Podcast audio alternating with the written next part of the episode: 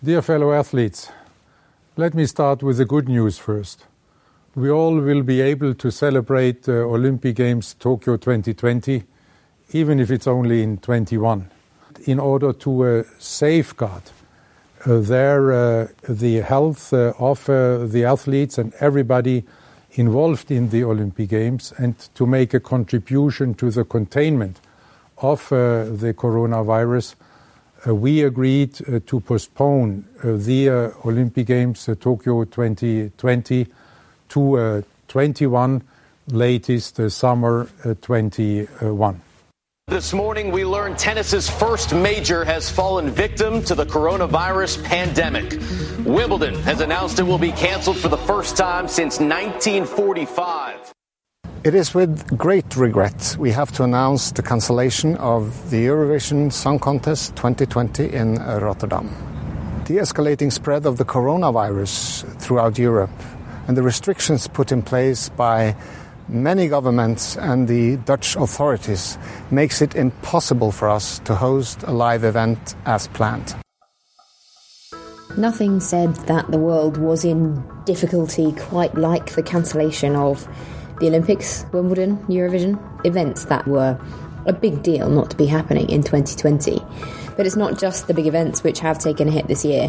Whether you were expecting to host an internationally recognised consumer event such as the Olympic Games, or an industry specific event run by, for example, the FT Live team. Personally, I mean, I've said this to a number of people, I don't think you could have written a more worst case scenario for, for events and for the events industry. Or even a local dog show. COVID hit this year, which sort of wiped the, the all outdoor events out. Coronavirus has upended plans. And this is something that no events company could have planned for. Back in February, Nick Luff, Chief Financial Officer at RELX, wasn't too worried about the outlook for his company's events business. In terms of exhibitions, uh, it's, it's, clearly too early to say uh, what will happen as the coronavirus evolves. I would just emphasise that a lot of our business is is local to local. You know, m- most of our exhibitors are from the country in which they're exhibiting um, and even more so as far as the attendees to the exhibitions are concerned. Clearly, we do have some more international shows, um, so some of some of them are um, you know, broader and have involved more people travelling. So, if there was an impact on travel uh, more generally, uh, rather than just being something specific in one region, that clearly could have an impact. Um, you've seen you know, we have already rescheduled some shows uh, that may be necessary in other places. We'll have to see, but it's too early to say. Since then, the division, which admittedly accounts for just 16% of group revenue, has reported a 70% decrease. Listed events businesses which have reported numbers this year have had some grim reporting to do. Ascential, which makes a lot of money from events, reported interim revenues down 40% in its half year results. Informa, which makes most of its money from B2B exhibitions and other events, reported a 42% decline in revenues in the first half. Hyve, which used to be called ITE, runs many exhibitions around the world and actually bought a number of Ascential's events businesses a few years ago, has had an especially tough time.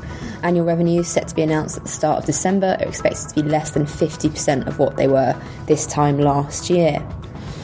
To understand what's going on in the events industry, John has spoken to two people whose businesses have been upended by coronavirus. As ever, this is not your normal finance show.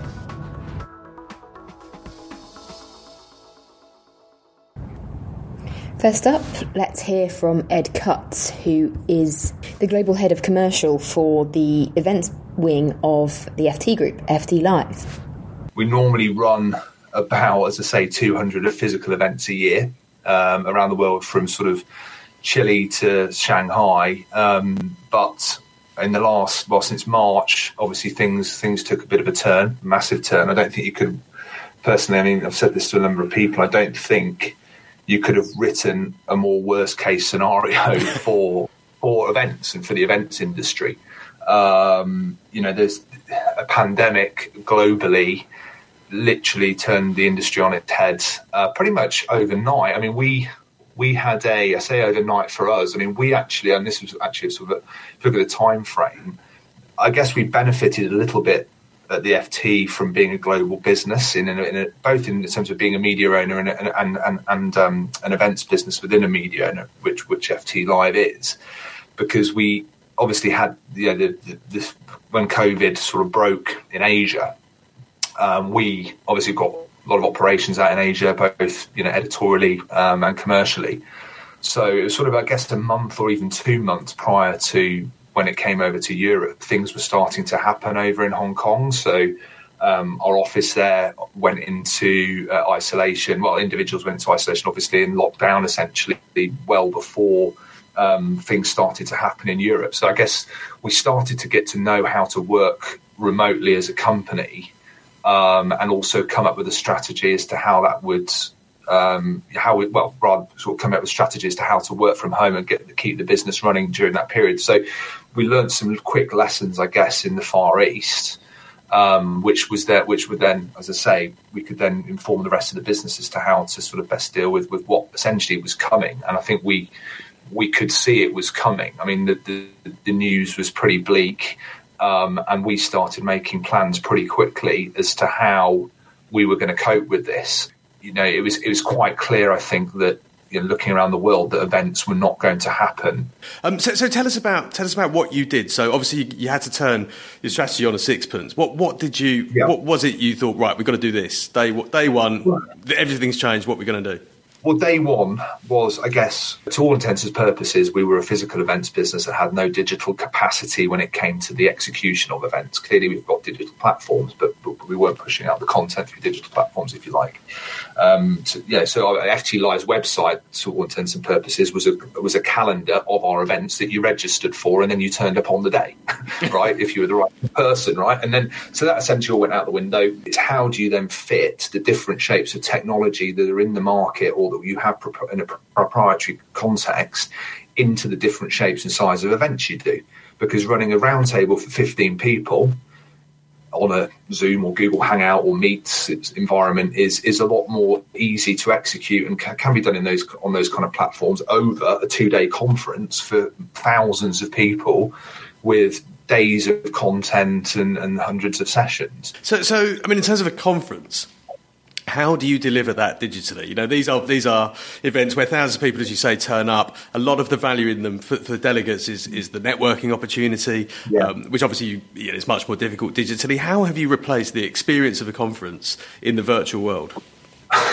um, it's, I mean, it's well, it's difficult. I'm going to say that firstly. I mean, you know, events by nature are a human thing. They are from start to finish. It's you know, it's a human business, right? And um, people enjoy events because of the human nature of them. So to remove the human nature of the event, you're removing a massive part of the value. Um, but the good news is is that the whole world's in the same kind of situation, so there really wasn't much else of a. You, do you see what I mean? There's, yeah. It's like although although you know there's no choice, we're all sitting at home, right? So um, and in in that regard, it gave us a good opportunity, I guess, to to make make things work. I guess online, I mean, look, first and foremost, I think what we've really benefited from with things going online, if you look at the positives, is the um, is two things really. It's the content, um, i.e., um, the ability to get people to engage with the content, but also get people to, you know, take part in the content. I guess. I mean, in terms of access to speakers, clearly, you know, when we're running an event in New York and we want, if we wanted Boris Johnson there you know, he'd have to hop on a plane to get to New York, you know, or, you know, conversely, if you wanted somebody from the US or the US Senate to come to London, you know, you, you know, for a London conference, it's just not going to happen.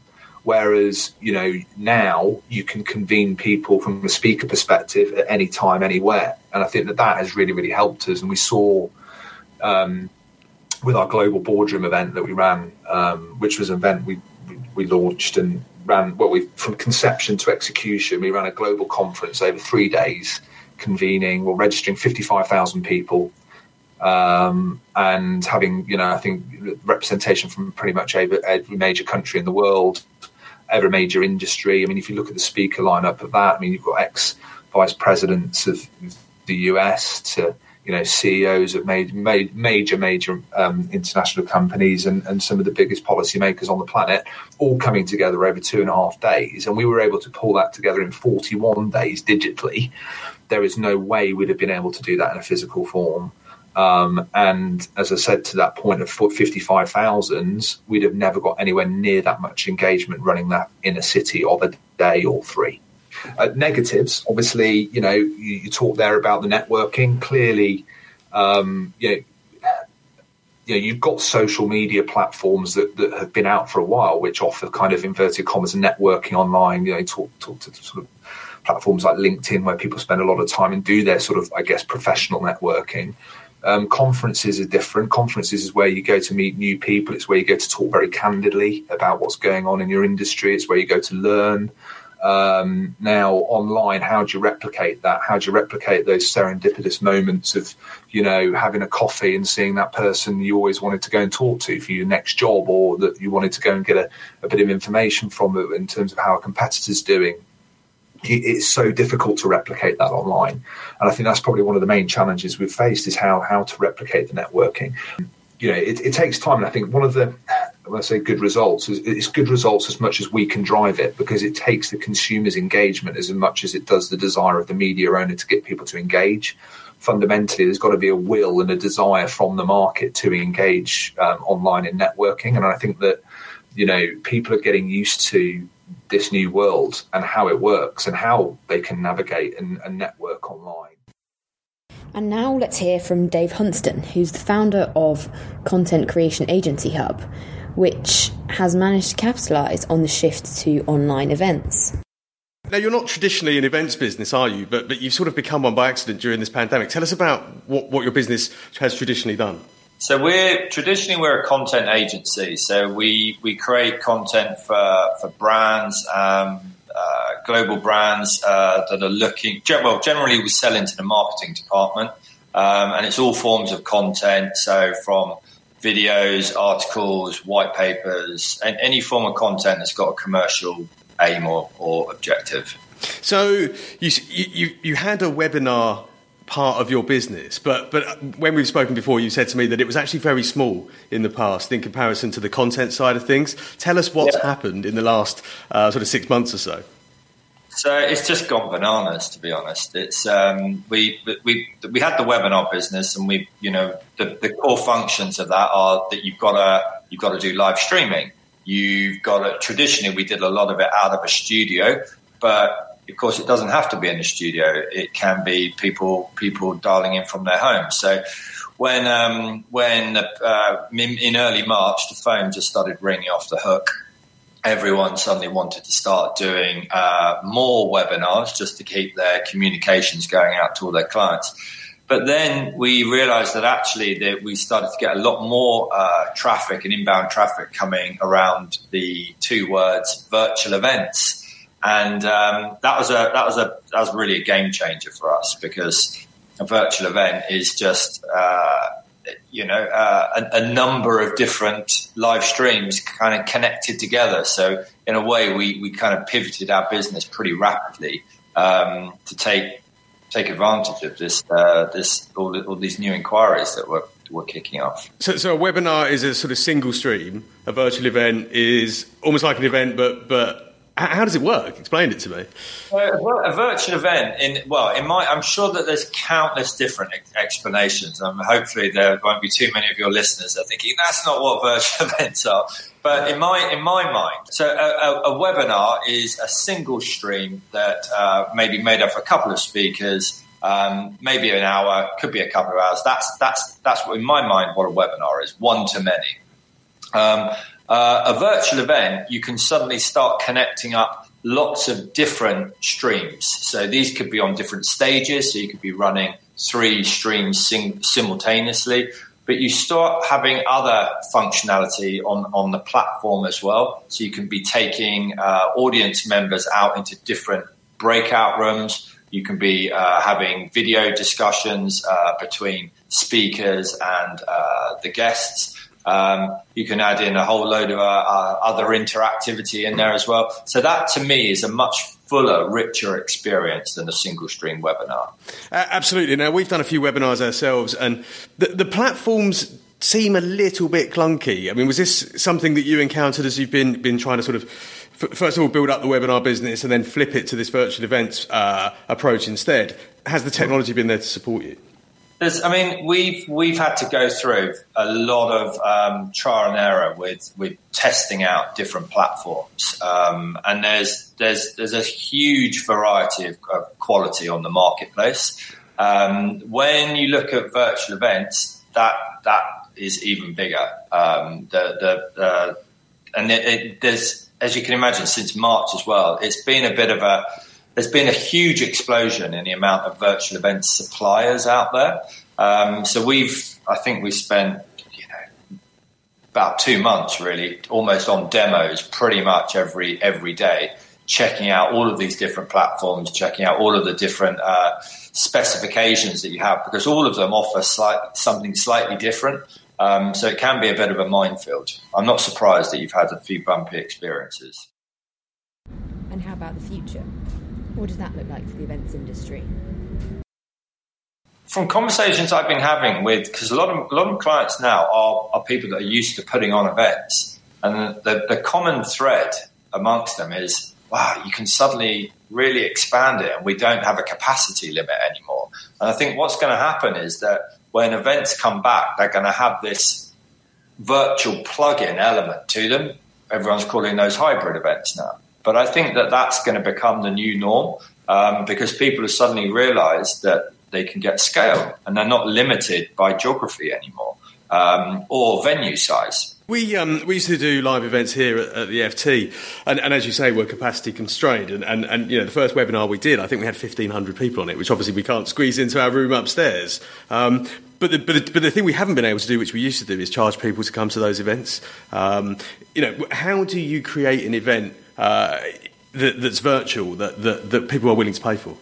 Well, I think again the, that you, have re- as, as, there's been so such more of an increase now in, in webinars and virtual events. That you've really got to start um, showing your audience why why why why you know why should they bother to actually spend that spend that time with you firstly why should they invest that level of their, their half an hour or their hour out of their day and for me, a lot of that goes back to my my um, my my old life, which is about um, uh, the quality of the content itself. It's about the production quality. It's about how much effort you're putting into the structure of the content, but also the execution of it. The other thing that we've we've noticed that you can do with events is, is gather data much more effectively. Is uh, is data now the, the sort of currency of the events world? You know, actually gathering customer data. Well, I think a lot, lot you know, people are people are often amazed at how much uh, insight and analysis you can get from that. So most events are going to require that you sign up uh, with your name, email address. They can ask for a whole whole host of other material. All of that information is then gets fed into a, a, a CRM system, customer relation management system like a Salesforce or a Pardot. That you can then start uh, registering every time you have a transaction with that customer beyond the life of the webinar itself. So it's a great way of uh, brands and businesses feeding you into that into that cycle, which they'll then start um, trying to communicate with you for, with other communications over the course of a of um, you know a, a 12 month period, however however long.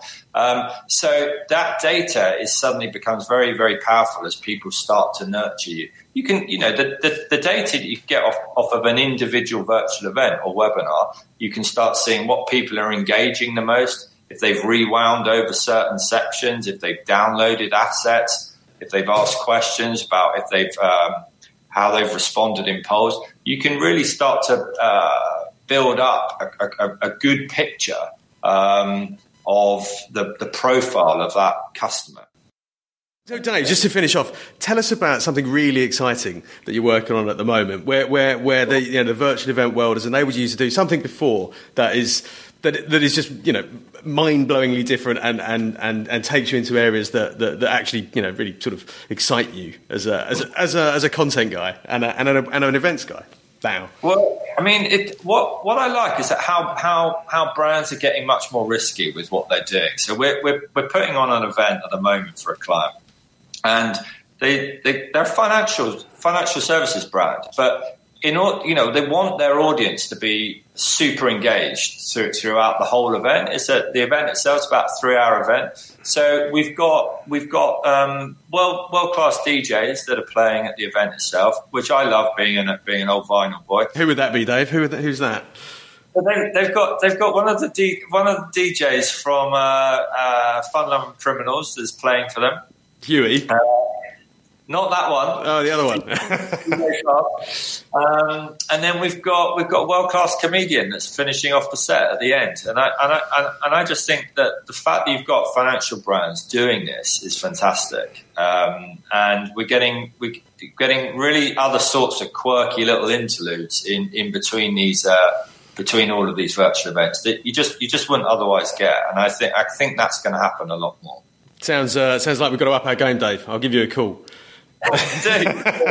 Thank you very much, Dave. That's been absolutely brilliant. Thanks for having me, John.